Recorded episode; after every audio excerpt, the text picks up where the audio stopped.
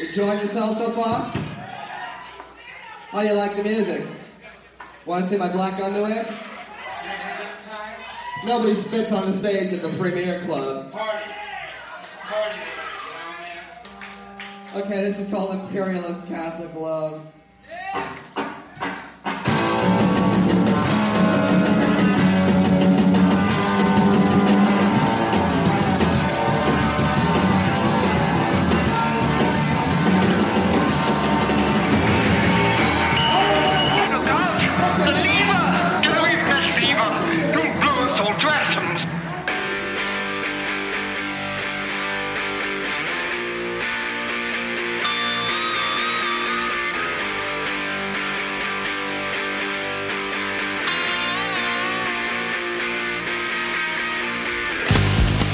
Right, let's do this. Welcome, everyone. This is another episode of That Record Got Me. Hi, I'm your host, Rob Elba. As always, it's wonderful having you all with me. And this is kind of a special episode we're doing. Uh, it's another one of our mixtape episodes where we invite a guest on and they make a mixtape for us of some songs and we go over it. But this is a special one and it's kind of close to home with me in a way that you will that you will see why but hopefully it has more universal appeal than just uh, than just the a particular subject we're talking on. But uh, I'm getting ahead of myself. First, I want to welcome my guest. He's uh, he's an artist, he's a DJ, and now apparently he's an author. Right? You're you're an author.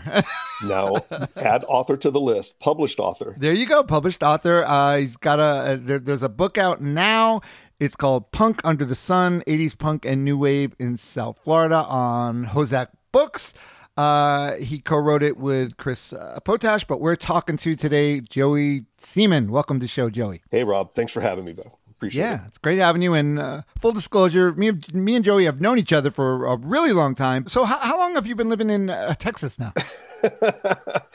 that's true. We have known each other for a long time back to the holy terrors days. Um, i left miami in 95 late 95 Okay, so i've been in texas for like 25 something years. Yeah, you have. Okay, so you've been in Texas 25 years. All right, but you're obviously so there are there are people that are really really big advocates and fans of uh, of the scene they're from. And and you obviously came up in the Miami uh, Yeah. music scene. You had a band yourself. You were in the Naughty uh, Puritans.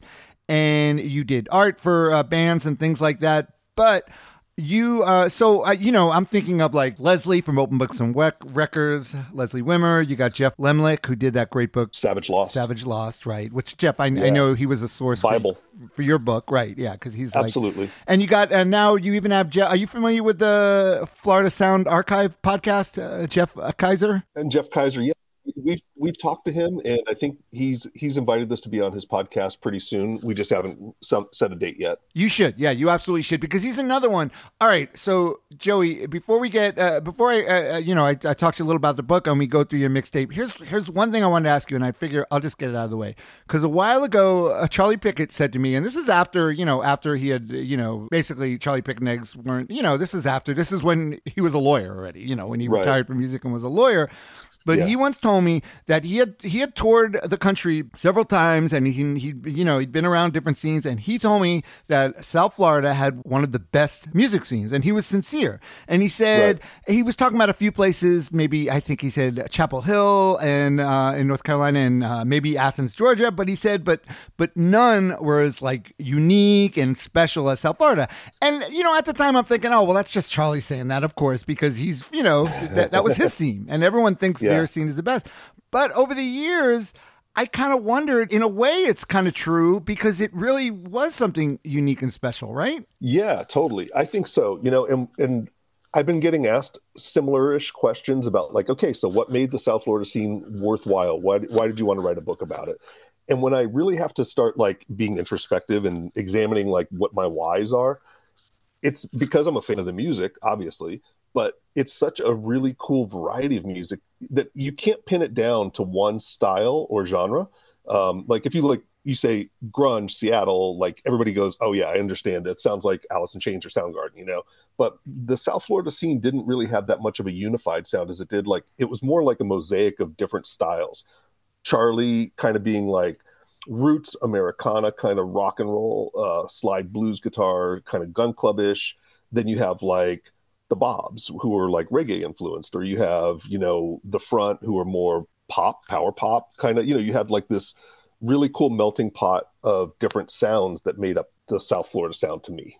Yeah, yeah, and and also one thing I always that always that I kind of appreciated later after the fact was how, especially in, in the '80s and the early '80s, how bands, you know, original. There were so few original clubs that would have original bands that you would have a a, a night of not all the same bands, not all punk bands. You would have like the the Toys, the uh, Z Toyz, you know, metal band Yeah. playing with uh, Sleep of Reason, this like goth band, and you have all, and with Charlie Pickett, uh, and, and Yeah. you know, you would have an inner which you uh, in a lot of scenes. I don't think they were like that because the scenes were the other scenes were big enough where you'd have all the same genre bands playing together, but South Florida wasn't like that. And I mean, we got to give credit to who deserves the credit on that. Really, that's kind of Richard's vision, right? Was he was putting Shelter, those different, course. yeah, Richard Shelter put those different kinds of bands together, and it really grew the audiences for both bands by exposing them to different stuff that they might not normally go to. Like, you know, like you mentioned, Z Toyz, they might have drawn like a more of a metal, heavier kind of crowd. Wake up in the morning.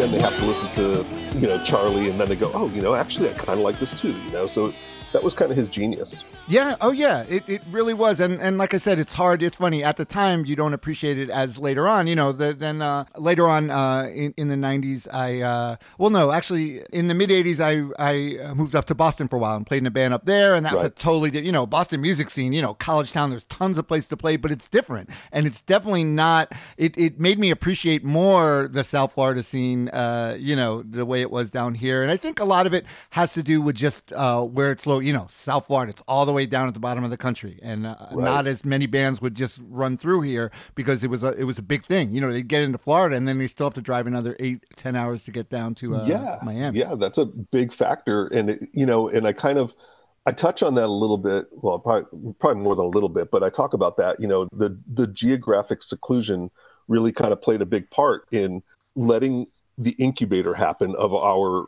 our original bands. You know, because they weren't quite so influenced by the touring bands or the the trend of the day. They, they were just doing their own thing. You know, Right. You know, Myron and the Two Watts. Okay, they're doing Yeah. their own goddamn thing.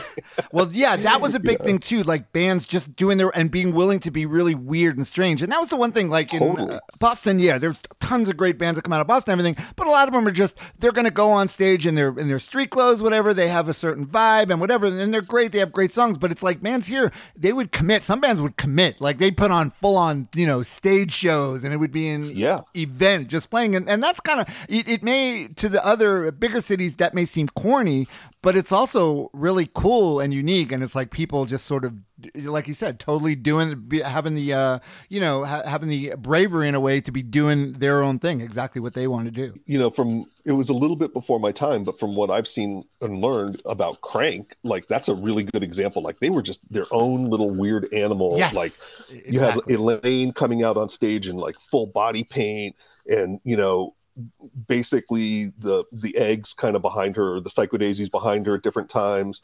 Their music is hard to describe now. You know, it's like it's it's Yep. kind of goth, it's kind of death rock, it's kind of metalish. You Right, know, it's got right, like all right, these different elements and you know you know again goes back to richard and booking bands and giving them the freedom to do whatever they wanted Right, right, right, right. And just okay, uh, uh, and so before we get into the song, just for people that may know nothing about this and coming to it, just so you know, this is this in South Florida. This is a time before the Mavericks, before Marilyn Manson, before Newfound Glory. You know, South Florida got known for a little bit for some of these bands, but this is before all that. Right this is i tried to keep it strictly in the 80s you know and a lot of people want to go to the 90s thing because that's what they know you know Exactly. actually the, the the first publisher who offered us a contract believe it or not we actually had multiple contract offers Yeah, no, I, I um, believe for it. I believe book. it. But they, they when they when they read our proposal, they wanted to know, oh, oh, oh, are you going to talk about Marilyn Manson? I was like, fuck no, I'm not Fuck no.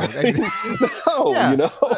There's some flyers. I mean, you have some flyers in there or something because uh, you know, yeah, you know, with like we gotta we gotta give a couple little nods as far just to give people some kind of a, a point of reference, I guess. But Right. Yeah, he didn't happen until like in you know Load, of course, great band, but they were '90s to me. You know, Yeah, yeah, yeah. It's true. And uh and just yeah, before we get into the thing, I just want to say once again, all right, so the um Punk Under the Sun, it's available at Hozac Books. Uh, so the the best place for people to get it is still going right to their site. yeah, Hozac. yeah. That that would be the best way is directly buying it from the site. That's going to be the least the the least expensive way to get it. I guess not expensive, but the cheapest way to get it is directly from the publisher, Hozac Records. Um, he he puts a couple of copies out on Amazon, but they charge a lot of extra, you know, for having it hosted there. So Right, right, go right. directly to Hozac. And he's got a lot of great rock and roll titles too. Oh yeah, yeah, yeah, yeah, yeah. No, they're they're great. Uh, but yeah, I just wanna I just wanna say, I mean, it, it, again, it, it's me. It- It's sort of I grew up at this time, so I know it. So of course I love it. But I'm telling you, just trying to be as objective as possible. It's just you guys did a really, you and Chris both did a really great job on this. I mean, you did. Thank you. uh, You got so many, so much great uh, information in there, and it's so vibrant. And I think it really paints a great picture of the scene. And it's put together. Just the book itself is like great. It's just a you guys did a really good job. And uh, so Thank you, thank you. And I'm gonna tip my own hat and say I also designed the book. I did all the graphic design. I had a and feeling, yeah, you So- being an artist, yeah, a graphic designer helped. It, it definitely helped, I'm sure. and that was another one of our sticking points with the first uh, uh, contract offer. They wanted to design it. I was like, no, no fucking way. I got to design this because I have a vision of how I want it to look, the photos I want to include. You know, like there's some there's some really really cool photos, especially all of Jill Jill Kahn's photos. Oh, she's great. Jill Kahn is like a is like a hero of uh, of the South South Florida music scene because yeah, Yeah. she was all over, and, and and she's still and she's still taking pictures and, and doing it. and She's badass, great. She's a badass. Yeah, and we and we brought her on the panel that we did at the Miami Book Fair in November, and she just hearing her talk, it was really. I, I'm maybe going off on a little tangent here, but you know, you and I are a little bit older guys now. Yes. but um, there was a lot of you know the younger kids, the you know, let's say 15 to 20 ish year old kids at our at our talk. And a lot of them were girls, you know, like young girls, possibly in bands. And it was really cool and impactful to see those girls in the front of our panel watching Jill and Leslie and listening to every word that they were saying about like how do you navigate being a woman in like a super male dominated scene, you know, Right. and how and not only that, but Jill was like on both sides of the fence. She was a photographer and a fan of bands, and then she was playing in the Psycho Daisy. So she's, you know, gotten to see both sides, and that Yep. was really cool. Right, for sure. But uh, yeah, th- and, and that's another cool thing that maybe I think we had down here is it was there was kind of a respect people had. It wasn't as uh, clicky down here. I feel like because it really couldn't be. When a scene's that small, you really can't be clicky, you know, because you got to kind of embrace things more. And, and you know, as we said, that was kind of the genius of Richard Shelter was that his whole thing was if you're a great band, you're a great band. I don't give a, the, a fuck uh, what kind of music you play or what you you know what you call Right. it. Put on a good show It put on a good and show. original music. Yeah, and uh, all right. So what I did was I asked uh, Joey to put together a mixtape. I I kept him to twelve songs, but I'm sure you could put together a fifty song mixtape of, of songs that you like, yes, I right? could. Yeah, I'm sure.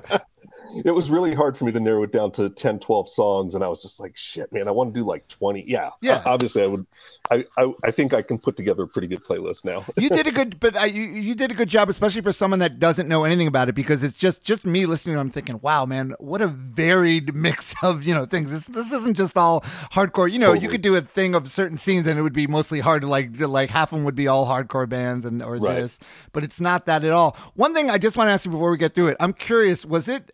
Uh, did you purposely not put the eat on it? Did, did you figure the eat like everyone knows the eat? shit shit did i forget to put the eat on you forgot. It's all right. I'll put, no, no, I did. I forgot. I, I, I had. I, I wanted to put uh, communist radio. Obviously, like that. That's like what I wanted to put.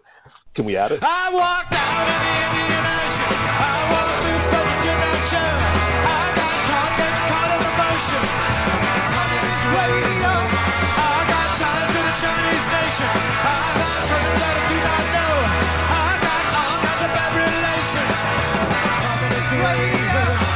I will. I'll play. Obviously, I'll play the Eat because I, I was going to mention just just off the top of my head. There's other bands. There's like the uh, you know the Eat. Obviously, Communist Radio is Ground Zero. I mean, Yeah. there's a reason why Record Collector why it's worth so much money. It isn't just because it's some weird collectible. It's because it's uh, it's great. It's fucking great. It's a great song. It's a great single. and Eddie told me the story about that single because I was talking to him, you know, when I was uh, writing the book, and he said that they had just gotten it printed up and they had brought them for the New Year's Eve show that they did at Sunrise Musical Theater, and they were throwing them out to the crowd, but the crowd were like punk rock, whatever, you know, and like stepping on them and breaking. Oh, oh, I know. back. And I'm like, holy shit! Oh my god, you're. Do you realize what you guys did? You know? yep, it's true. If anyone, if you hear these songs, you say, "Wow, man, that's interesting." Get get Joey's book. Other bands, there's the Eat, there's the Cichlids. I know you don't have the Cichlids.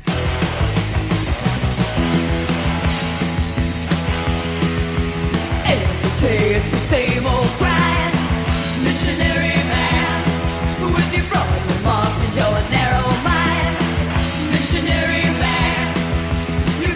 that's what. Where would you? What would you drop off of my list to put them in? No, I'm not dropping anything off. It's your list. It's fine, and it's fine. Don't worry about it. Uh, I was thinking F, obviously uh, Z Toyz. We, we mentioned Z Toyz already.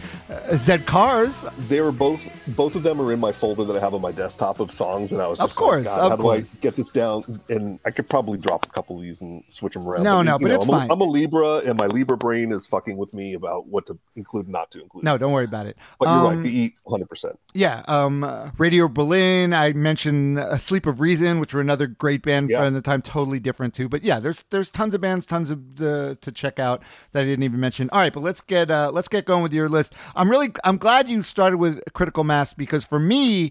That was the first when I was down here. I, I, I was a kid, and I remembered it was exciting. Like Critical Mass. This, so this song we're playing is was their single, like uh, first single they put out on their own, right? Yeah, and and largely most people consider it to be like the first punk Miami single or whatever. You know, the first single that was in the punk style that came out, and I think it came out in '78, if I'm not mistaken. And Oh wow. it's good yeah you know and it was like they beat a lot of they beat a lot of people to the punch on getting it pressed to vinyl you know They did, and it's funny. I don't because I I remember like I was gonna say I remember when they got signed to MCA and they put out "It's What Inside That Counts," and it was fucking exciting because the the whatever the local rock station I forget if it was She or it could have been K102, but they were playing it on the radio. they were playing yeah. "You Don't Mean That Much to Me." You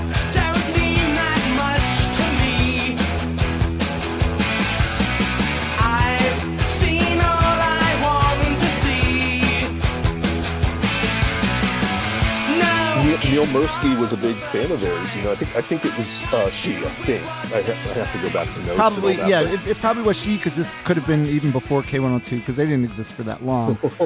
but um, McFad, yeah. At the end of the day, McFad's fucking great songwriter, and just uh, when you hear this, you will. and a uh, personality oh my god, yeah. But but just at the end of the day, great songs, and I will tell people when when you go through these songs, forget. All right, you know uh, Robert Pollard, you know Billie Joe Armstrong. These down here, we had people doing the fake British accent way before all the other people were doing the fake British accent. yeah right? sure All right, Yeah. let's start it out with uh, Critical Mass, Silver Screen.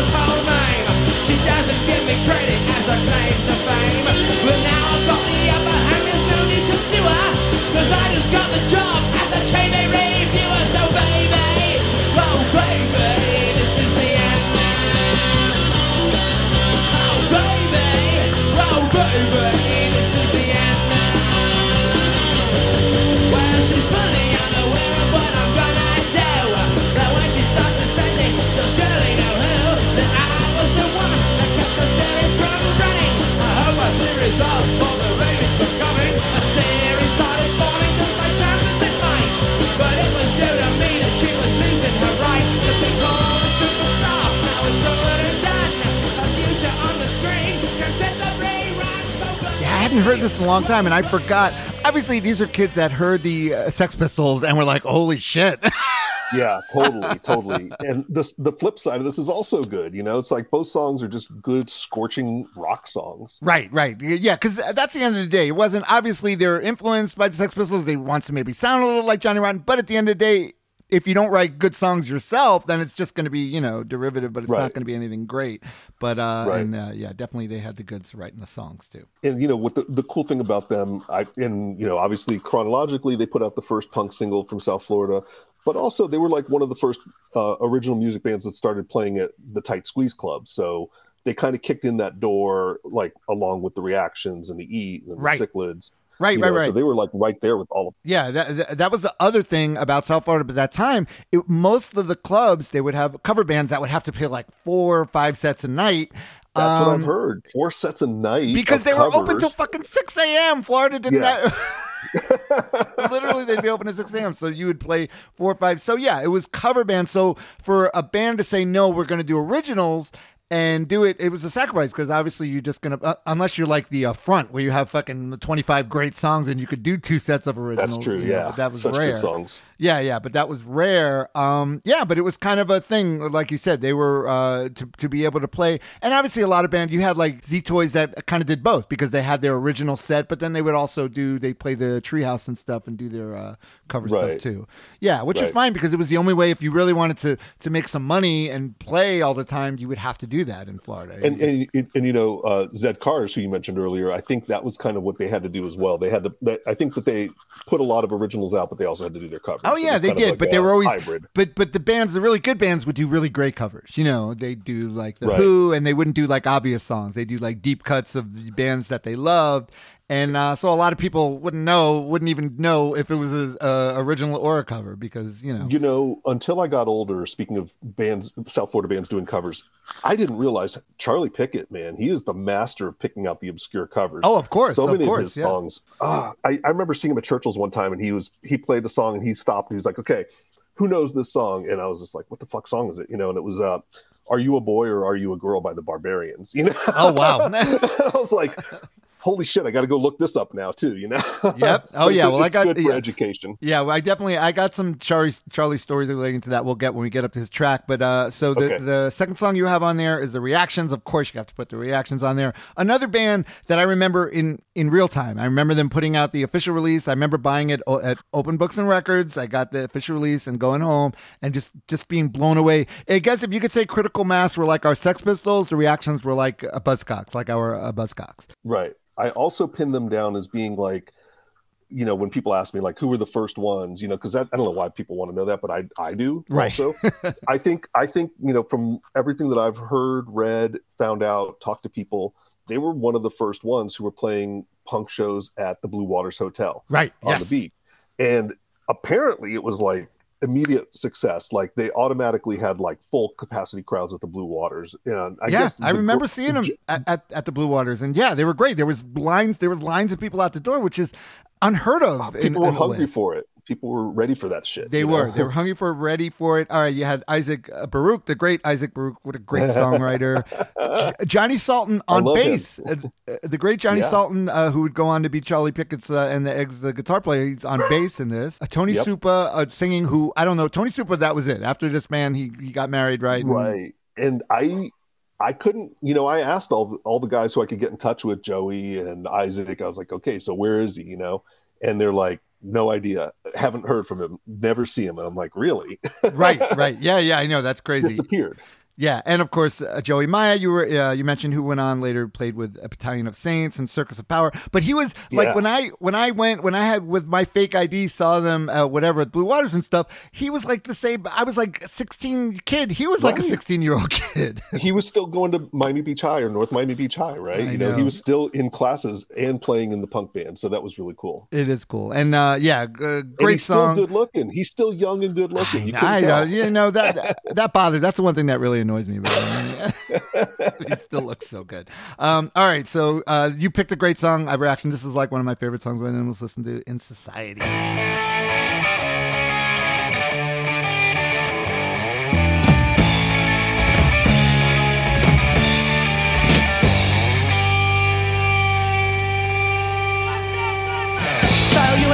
getting any younger And you're starting to lose the heart so prevalent. Things that weren't important yesterday just don't mean as much today. In fact, they seem irrelevant. You're feeling so confused and lost. Never thought that they could put a cost on your dreams and your ambitions. Now you've got a family to support. Every weekday night you report to an officer's air condition. Welcome to the land of opportunity. While you shake the hand of conformity, and tell me how does it feel to be in society? In society, in society, in society. Great, great song. And once again, uh, we don't know much about uh, singer Tony Supa, but we do know that he was not from the UK. He was not British. But again, you got a No. little bit of that. Yeah, great song. And um, you know, those those singles again also super rare, hard to find. If you could find the reactions "Love You" or the official release, man, you're sitting on some gold. yep. but great. But uh, at the end of the day, just great songs, great stuff. Really, really special. And uh, all right, so now we got Screaming Sneakers. We got so so Joey. I, I appreciate you putting yourself in me like we're both old guys, but you are younger than me, and you so. I, I think like when I then I remember if you were into you know the the original band the punk band there were two girls in bands that you had crushes on one was Lisa Nash. yeah well, Lisa Nash of course was one I mean if you saw yeah you immediately had a crush on her and also um Susan uh, Susan Robbins from the Cichlids. from the Cichlids yeah Susan from the Cichlids yeah, Yeah. everyone had a crush on her but also yeah Lisa Nash but the thing about Screaming Sneakers were they they had the goods too. Uh, Lisa, Gary Sunshine, they were like, all right, if uh, I'm, I sort of found bands for each one. They were like Blondie. They were like our Blondie. If a Totally, criti- if totally. Critical Mass, Sex Pistols, Reaction Buzzcocks, they were uh, they were our Blondie. Very good, yeah. Um, he- and Gary Gary told me a really interesting story about uh, you know they were kind of bouncing between Florida, nothing's happening, going up to New York, nothing's happening, you know, trying to find it. And one time while they were up in New York, he was like, you know, we we were doing a record showcase to get a record deal, and the other band that was on the showcase was the Blue Flames, which was Cyndi Lauper's original band. Oh wow! And he was like, they walked away with it, and we didn't get it. And after that, they kind of you know fizzled out yeah. and it's just like man it took a cyndi lauper you know to knock them out, out of Yeah, right. position. Exactly. it's, it's insane because they were so good and the songs are they still stand up they still stand up, and this is a great, uh, this is a great single, a great, uh, a great example of, of again something a little different coming out of South Florida. It's listed to Screaming Sneakers, Violent Days.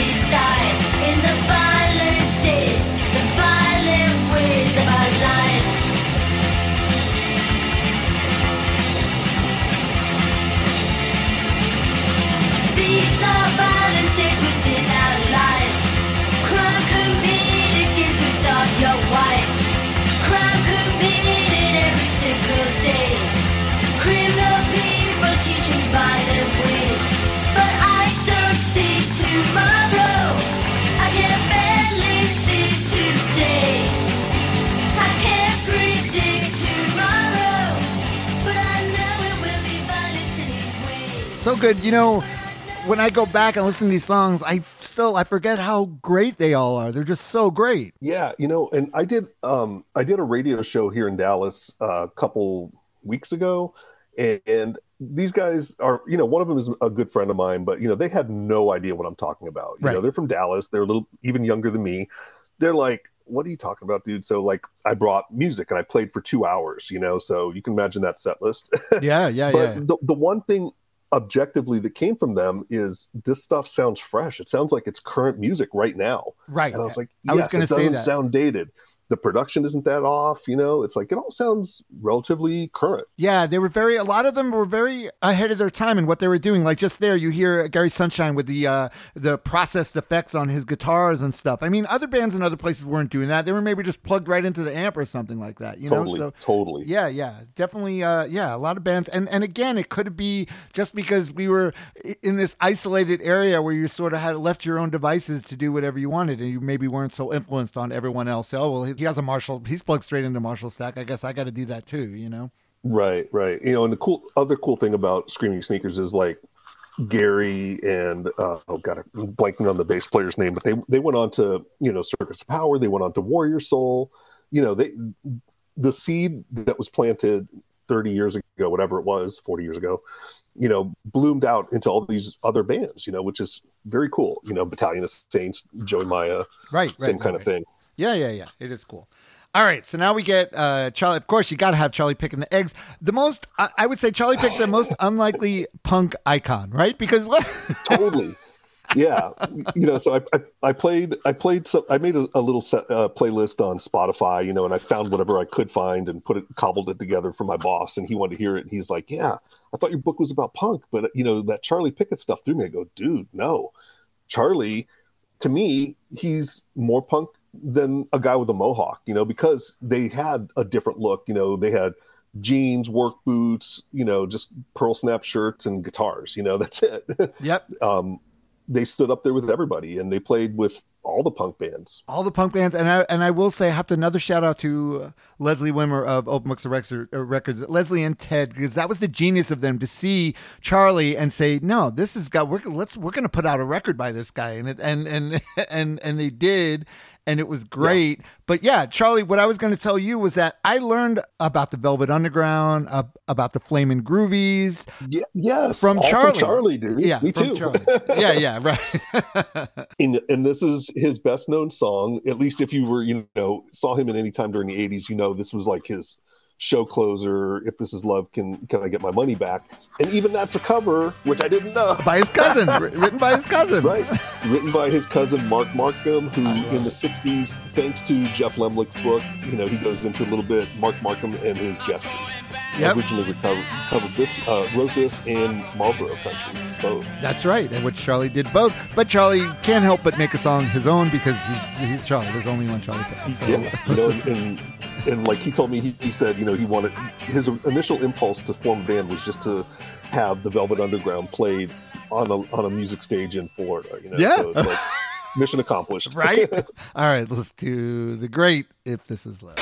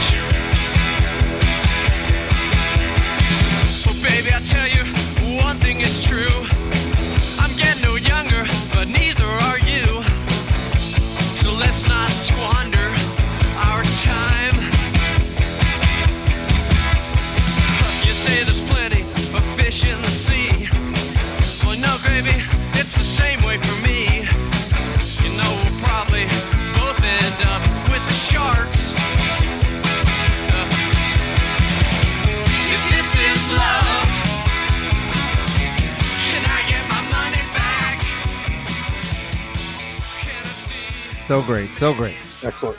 Yep, it is excellent. All right, so now we got Rock City Angels. So they're interesting because you're so you're too young to remember their first band. Because what was the first band that those guys? The? Abusers. The Abusers. Abusers. Yes. Yeah, and I know that because Roger from the Drills would say before they were the Drills, they were called the Upsetters, and he said when they would play Flynn's, that Richard would introduce them as. You know, you got abused by the abusers. Now you're going to be upset by the upsetters. so, and uh, Yeah. and yeah, and so uh, yeah, so they became Rock City Angels. Bobby, I love it because I remember Bobby. He was Bobby Bondage in the Abusers, and then he became Bobby uh, Saint Valentine for a little bit, right? And then wasn't Right, Bobby right. uh, Durango the last? one? Durango last one. Yeah, I mean, I don't even know. I don't even know his real last name. I don't either, dude. You know, Uh, well, uh, rest in peace. Uh, he went to. I would. I would just say this. I didn't. I didn't know those guys well, but Bobby. Whenever I did meet him, he was just like a really sweet guy, a really nice, sweet guy. And, Yeah. Uh, and uh, yeah, and this is uh, definitely the New York Dolls. Uh, you know, the South Florida's New York Dolls, Rock City Angels. and how I found them, just real quick, um, was I, I picked up this cassette at the old Yesterday and Today Records on Bird Road because I was like into anything glam at that time. You Right, know, like I love the Dolls, Hanoi Rocks, and I saw this cassette with like lipstick on it, and I was like, "Yeah, give it to me, Uh, five that's bucks, me. cool. Yeah.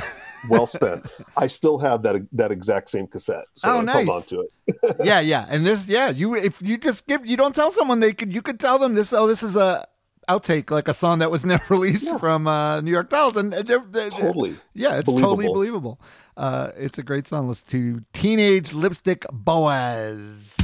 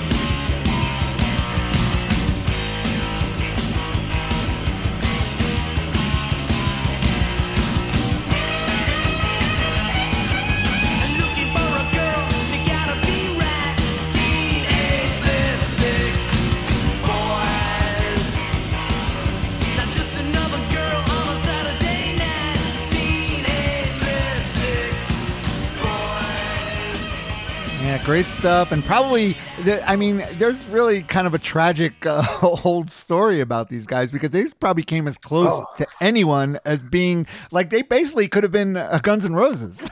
That's right. You know, and so the overall theme that you might not get, maybe you do, I don't know. If you look at the book and, you know, obviously you grew up in that scene, so you know it. So many good bands, and nobody was able to like break through the ceiling, you know, Right. like nobody. Nobody. Well, a couple. They did. My my criteria for that is, you know, you signed a major record label deal. They had to move out to LA to do that. right, right, right, right. Um, and from everybody who I could, you know, who who was around the LA scene at that time, they were like competitor, a close competitor with Guns N' Roses. And the the myth, the mythos is Geffen signed them and shipped them off to Nashville to get them out of the way so the Guns N' Roses could ascend. They didn't want, yeah, So- they didn't want. They were too close, and they said, "Well, we're going to put all our all our uh, all our might behind Guns N' Roses and get these guys out of the way." Yeah, they also they also had the little. Uh, I guess uh, Johnny Depp was in them for a little while, played for them for a little while, yeah, right? Right. So I guess when the kids finished and they moved or didn't finish, when the kids moved out to LA, in between when he before he became an actor, he was playing with them, you know, because he was like, okay, these are the guys, same guys I know from Fort Lauderdale, whatever, you know. So Yeah, yeah. they were, yeah. So they played together, and they credit him with one of the songs on their album. God, I'm forgetting the name of it. I think it was called something. I don't know. Okay, off of uh, Sorry. Young Man Blues, that uh, Young Man Blues album. the album, Okay. but I don't know. I forgot. There's one song that that Depp got cr- writing credit for. Okay, well, good for him. That's uh, a, you mentioned the kids, so I, I wasn't even going to mention, but I just want to say one little pet peeve I have about that is how some people want to blow blow it out like the kids and Johnny when the kids were were were part of this whole original music scene, and no, they weren't. I'm not saying the kids were were a, a Button South band that played covers of Button South. That was them. Correct. That's what I yeah, I've I've been able to dig up a couple of their originals, very um solid 80s power pop MTV style. Yeah, music, yeah, you know, right. like in line with like the Romantics or something, you know. Exactly. exactly. I don't think they were known for their originals as much as they were uh, like Tight Squeeze were. You know, may, I think maybe a bigger band that were known for their, you know, that they were tied to their originals a little bit more than the kids. Yeah, no, they weren't. And the thing is, they didn't.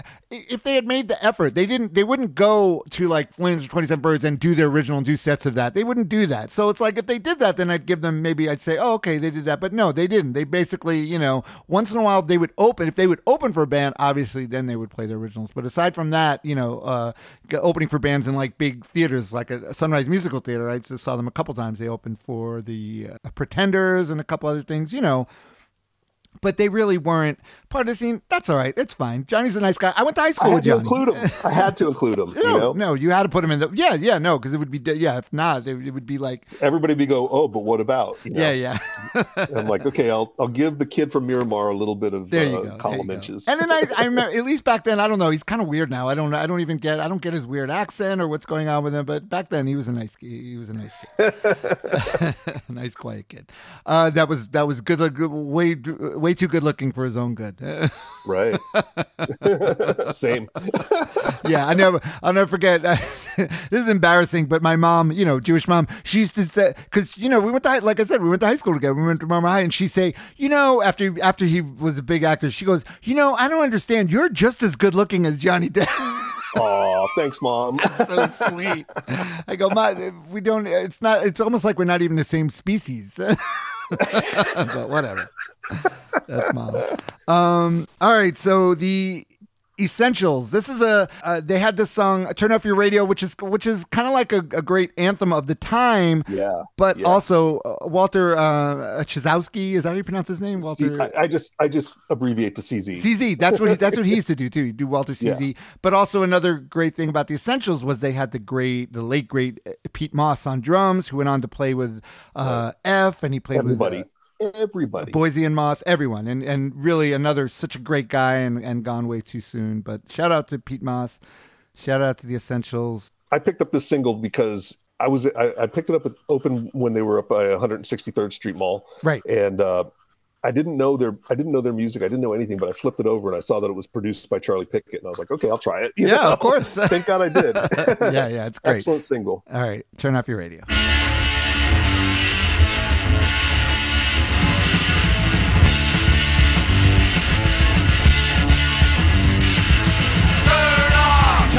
Turn off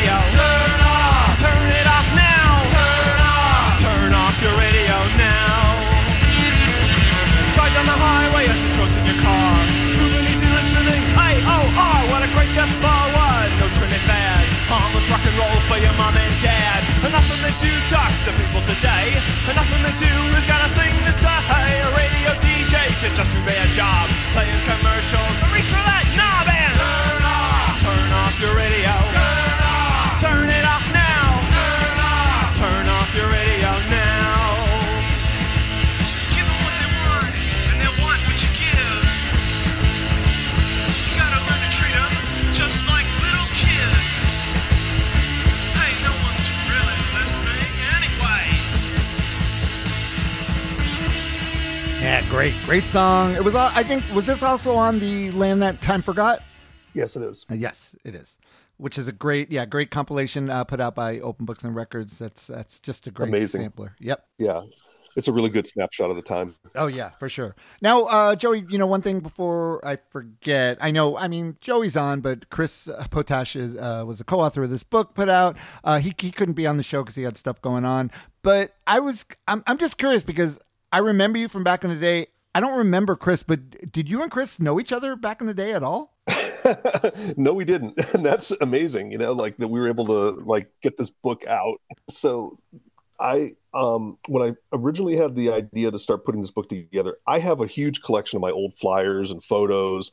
Originally I was conceiving it as a book of just like a coffee table book of flyers, you know, Right, right. because I thought that you know we had such cool flyers, which a lot of our flyers come from Serge, who used to work at the Cameo. Yes, Serge. yeah media works you know so he identified our visual presence. But um as i started digging deeper I, there was an old article about the cameo that ran in the miami news in 1988 and it showed a photo of me that i didn't even remember until like weeks later somebody showed it to me in real time you know back before internet times. And it showed me in front of the cameo theater and the accompanying story was written by chris so i reached out to ah, him i was like. I was like, "Hey, man, was this you?" And he was like, "Yeah." So he was a writer. He was a music writer for the Miami News, and I explained to him the idea that I had, and I was like, "Would you be interested in doing this with me?" And he was like, "Yeah." And to you know, I'm so thankful that he took me up on it because he had already published two books. He'd written one about Bob Marley and one about reggae, so he had publishing experience that I lacked.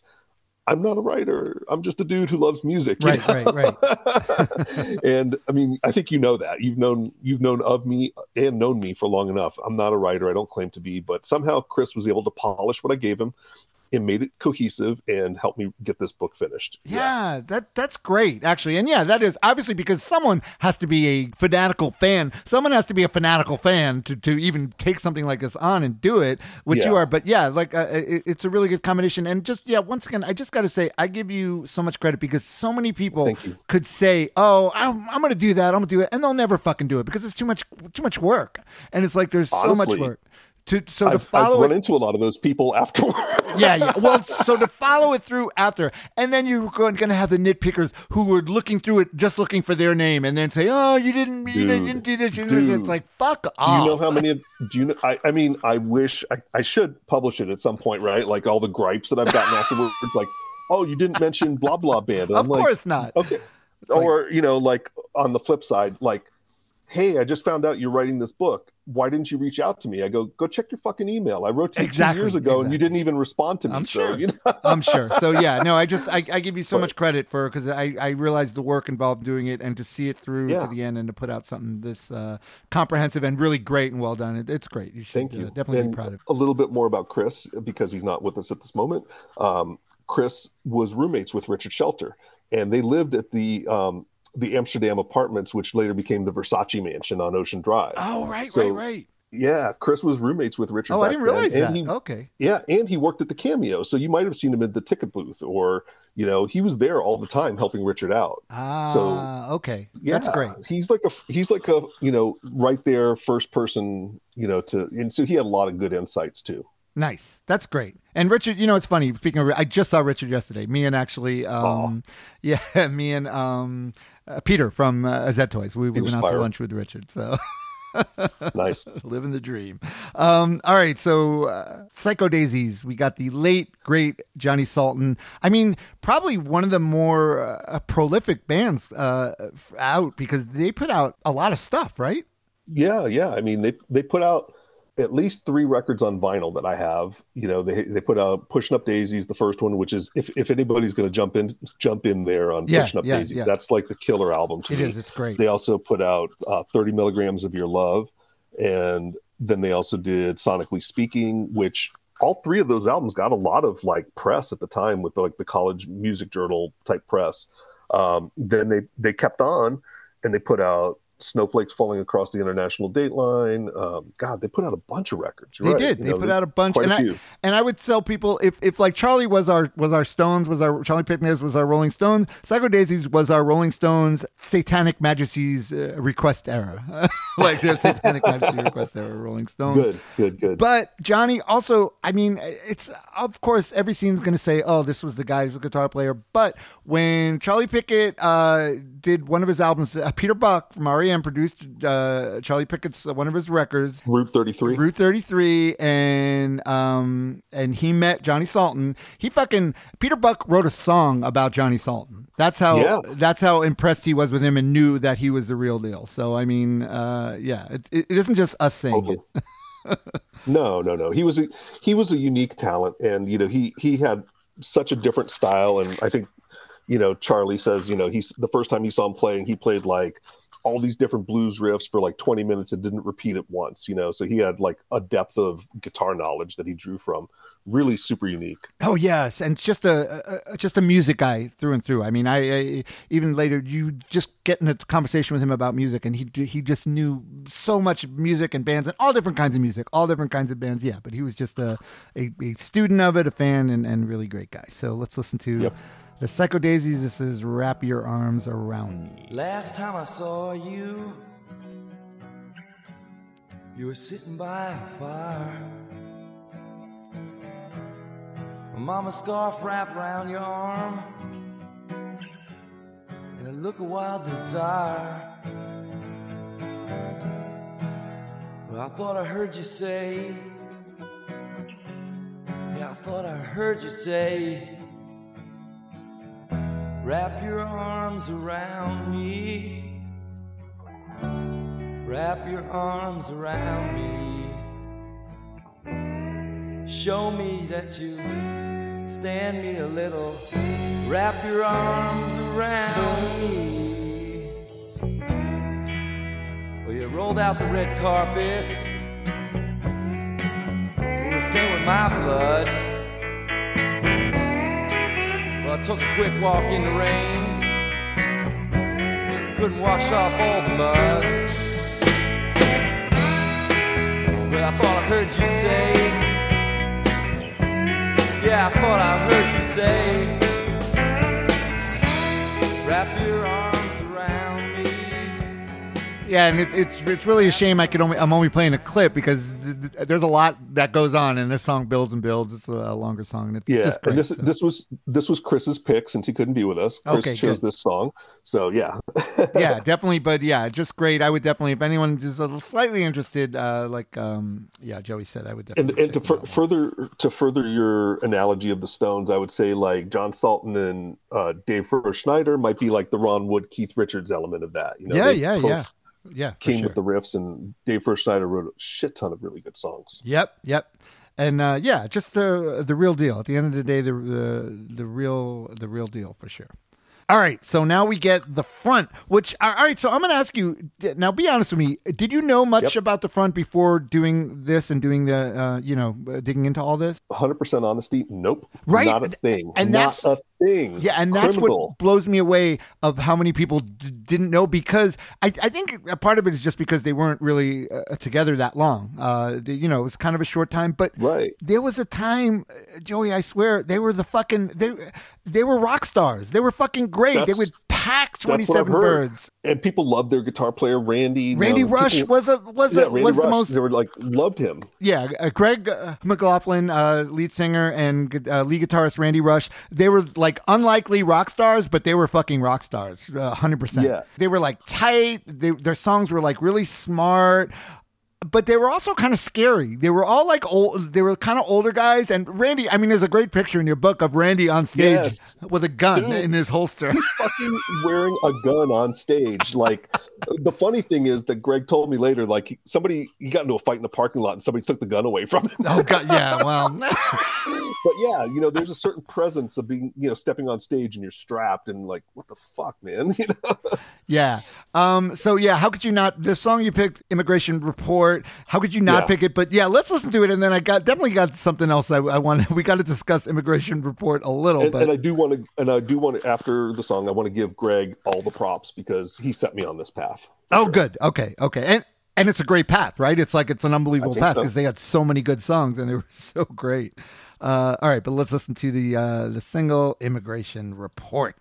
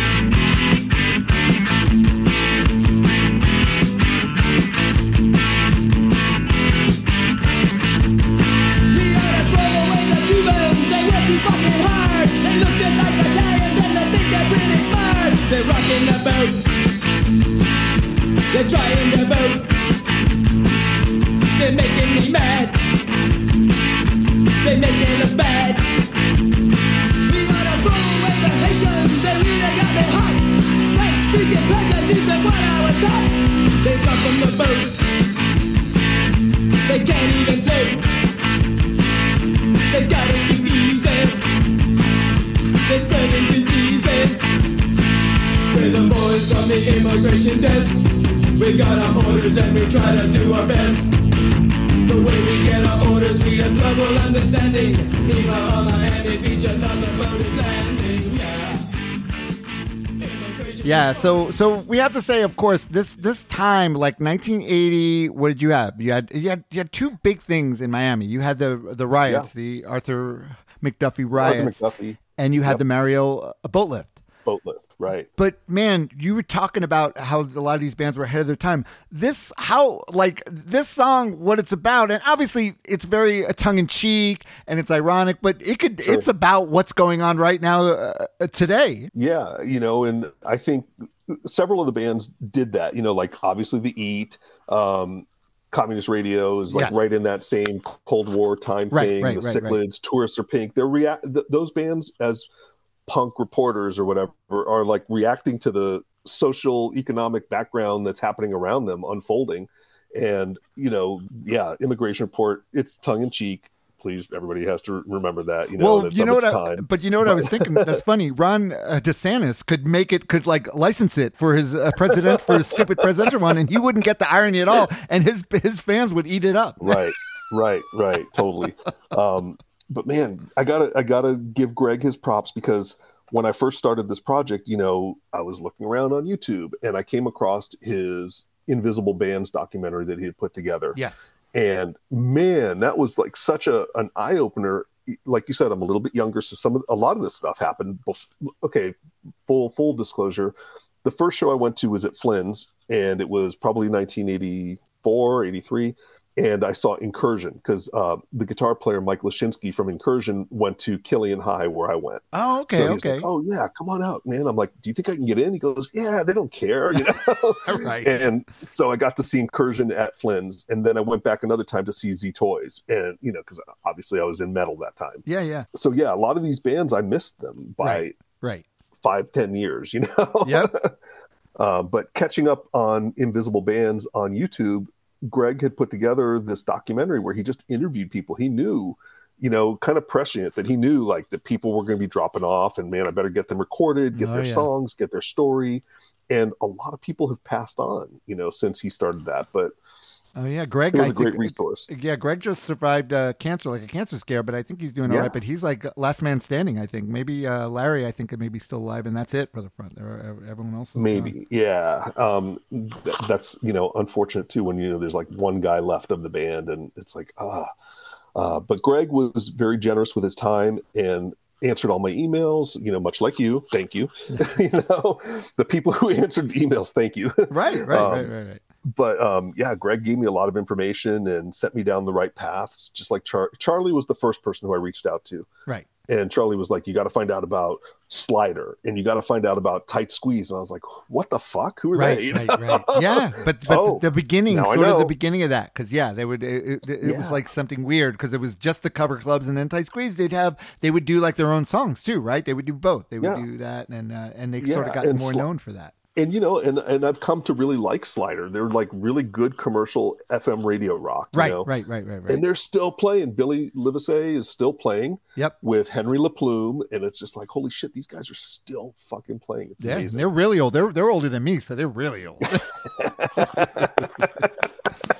All right, so you had mentioned Crank before. Yeah, uh, just a band that were sort of in in and of themselves. Uh, Hard to describe. Definitely their own show, but they brought it. But yeah, a Crank show was an event, you know, which Right. which is great. Uh, which is really great. and I think that they came together from like what it's Billy Weasel from the Weasels. yes, right, right. and and then they had um, John Sticks Galway. They had um, maybe Fro Schneider also playing. You know, it was basically the Eggs plus. You know? right, right, but different iterations. There's a great video, uh, some videos on Bob uh, Roop. with yeah, right, Bob Roop, and there's just some great videos. Uh, Joey Maya's playing drums for them too, so I think he played. That's right. That's right. He wrote about it in his book, Drummer of Miami Beach. There you go. Available on Jitney Press. There you go. yes, got to give the plug to Joey. All right, let's listen to a little bit of "Endless Sky" by Crank.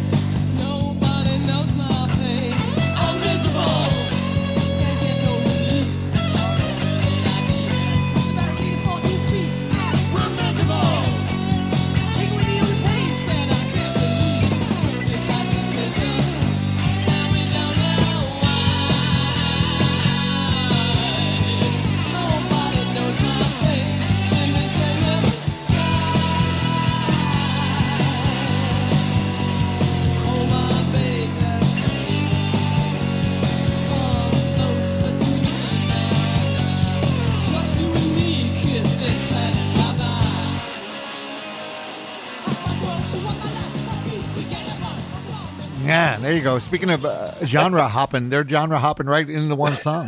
That's awesome. right from death rock to hardcore. There you go. I love it. All right. Now, once again, Joey, I'm asking you. See, I'm uh, we're all about honesty here at that record my So I'm going to ask you another question. I want you to be honest with me again. The 100%. cookies. Did did Rat Bastard turn you on to them? no. Oh, he didn't. this is a crazy fucking story, man. Okay, Yeah, so I want to hear about how you Oh. found out about the cookies because they were great. They were a great band, great songs. But I'm telling you, Joey, I, I love them. I, talked to people from that time there, and no one remembers them except Rat. Okay, so here's there's I'm going to give you the second person who carries their torch, Steve Toth. oh, okay, okay. Mr. Entertainment, Steve Toth. Okay. Yes, Mr. Entertainment the Pookie Smackers new single out, really good. Yeah. Um, when we were at the book signing in at the Miami Book Fair, they uh, Frank came and he starts scribbling something. We're we're like literally me and Chris and Jill Kahn and Leslie Wimmer are sitting at this table and we're all signing books and it's really cool. And Frank comes up, he's like, "Hey, you got to tell everybody who comes up to get their book signed to read this." And he slaps a post-it note down that he had just scribbled on. Um, listen to the evil. And I'm like, the evil, man. You know, I was like, I know about the evil. Yeah, they were the sick, you know, cool '60s garage punk kind of sounding band from Right. you know Miami, Right. and they did a cover of the Pretty Faces. You know, I was like, yeah, man, I know about the evil. And then when I was telling Steve, Steve Toth was there, and I told him that story, he goes, he's like, fuck, man, he should have told you about the cookies. And I was like, what? What are the cookies? He's like, you don't know, and I'm like, no, I don't know. So I only learned about the cookies through Steve after the book was already published. Oh, Unfortunate, because okay, okay. if I had known about them, or if I get the chance to add them in in another edition, the cookies are fucking amazing. They're amazing. They were great, but it's weird. No one, like I said, Rat was the one that turned him on. Frank, by the way, he's talking about Frank. That's Frank is Rat. yeah, Frank, Frank, But Rap- he's yeah, but he would go on about the cookies, and no one like I would I would I would ask uh, Eddie from the Eat and all these people. Do you remember the cookies? And he's like, I maybe, but it's like no so really the only them. one who who remembers them is Greg from the front. He was like, "Oh yeah, they opened some shows for us. I remember them. Oh, they weren't okay, around that long." I was like, "Okay, so that's the kind of period is like I guess 80 81 is when they were around." Oh right, right, okay. But uh, but you picked a great song because do you know like do you have any backstory? Do you know why they wrote a song called "Get Out of L.A"? I'm still learning, man. So I have to uh, being 100% honest with you, like I'm still learning the cookies and I just friended the the bass player Mike and we've been talking on Facebook. Oh, nice, nice, Very nice. cool guy, but no, I don't know the story. All right. Well, when you find out, you could let me know. But I think it's cool anyway. That it's, Yeah. it's Miami band's writing a song called "Get Out of L.A."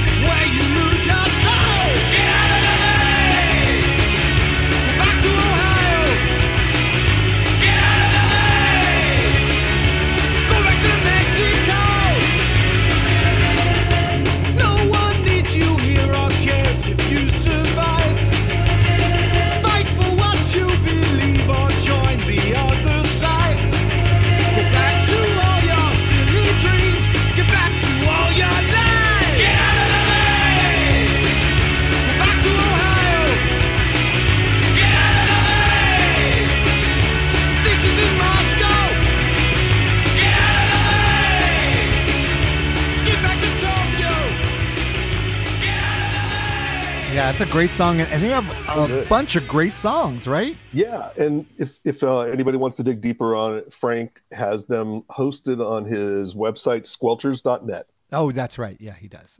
Yeah, so if you want to hear them, there's like about a good 12 songs on there.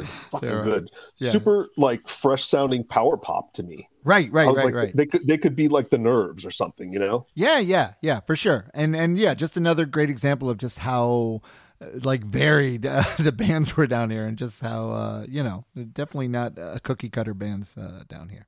I, I feel like don't don't you feel like there's more? Are you surprised in a way about how much interest you're getting in the book and uh, the reaction you get? Are you surprised in a way? Because I, I, to be I honest, am. I am. I kind of am. Yeah, I mean, I didn't know what it was going to, you know, is this going to go anywhere? But there's a lot of people who want to know this history. I think, you know, uh, one of the things I talked about at the book fair was like my, Miami, South Florida. It's very um, disposable culture wise. You know, like there's a lot of turnover and there's a lot of reinventing and Right. tearing down the old and building up the new. And if you drive through South Florida right now, you'll see, uh, you know, these huge fucking skyscraper condos and all that. But people don't preserve their past there. They don't. There's no resource that uh, you know kind of tells you the story of what you come from. Um, I hope this book does that in some small way, or at least inspires people to go find out even more. Yep. All right. So now you put the pre you had to put the preachers on there. Why? Because who is in the preachers? Richard Shelter, and of course the stunning guitar player Nick Kane.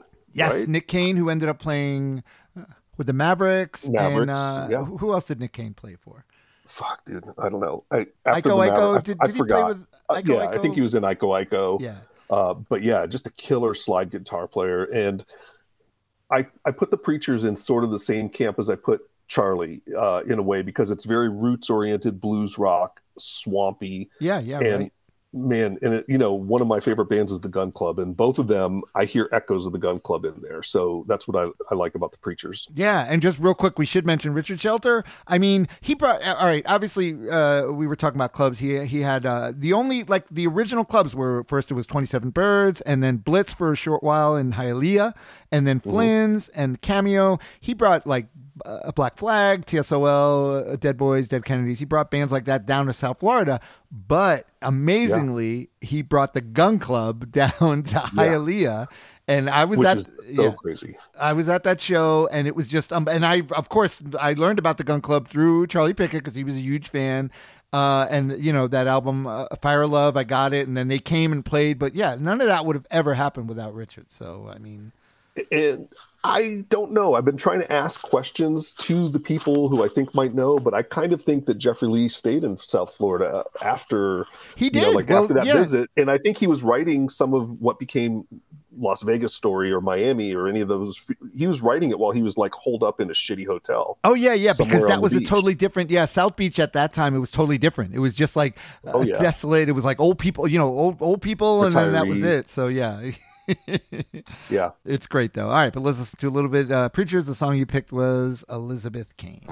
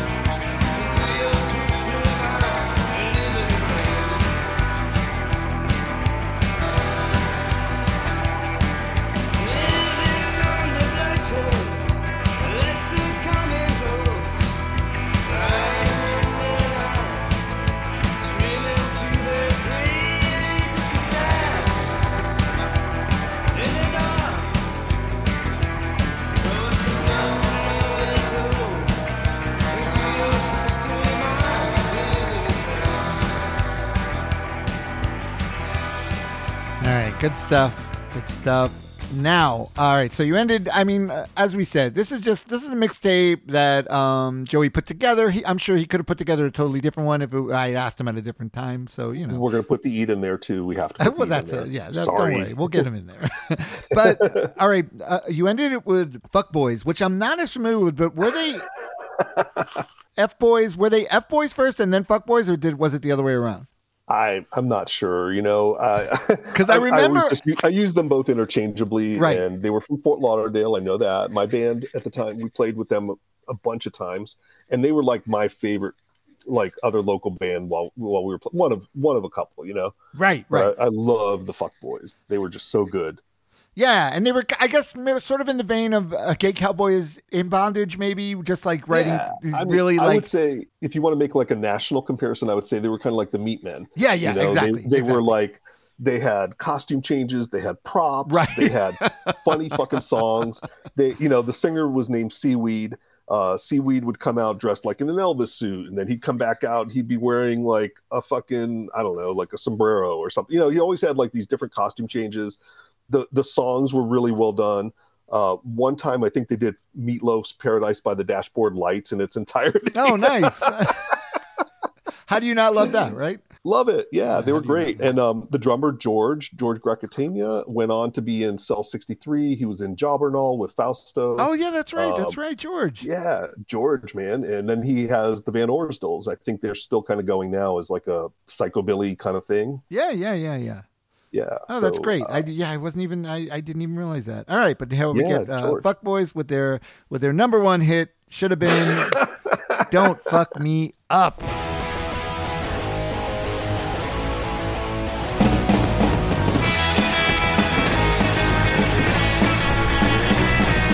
So sick and tired of doing absolutely nothing. I think I am going out tonight. I get dressed, look in the mirror, check my hair, yes, it looks alright.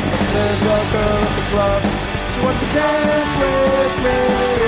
Grabs my hand and I follow with a certainty. From the darkest depths of a deep minute mind, I speak for something called love. It's weird, but it feels alright. At least I think it does. Then she makes me feel like a Jesus Christ. Then she makes me feel like a Frankenstein. Don't fuck me up, don't fuck me up. Don't fuck me up, don't fuck me up. Don't fuck me up, don't fuck me up. Don't fuck me up, don't fuck me up. All right, great, great stuff. so yeah, I hope you know. I I hope. Well, actually, I hope I don't. I don't give a shit if people uh, if no one uh, if no one cares about these South Florida bands. This is. I think they're great. I think this is a great uh, mixtape. And uh, you. know, I'm sorry. I, I think if, if, if if you come from somewhere that had a great music scene, fine, good for you. Start a podcast, make your own book, whatever.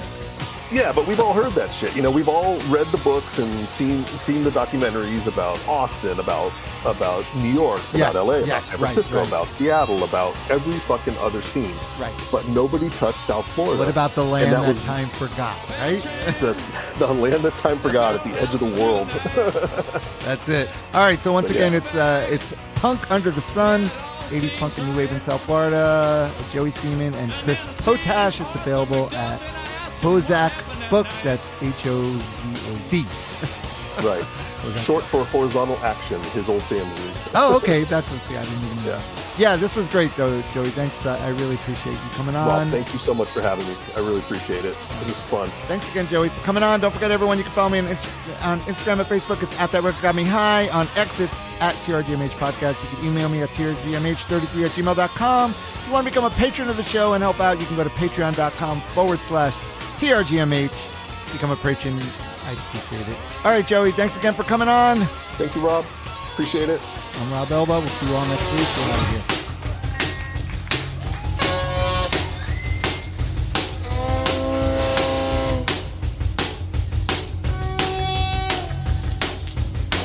What McDuffie told me I find hard to believe. Five cops are trying to stop him and he still succeeds. Strangest case of suicide I've ever seen.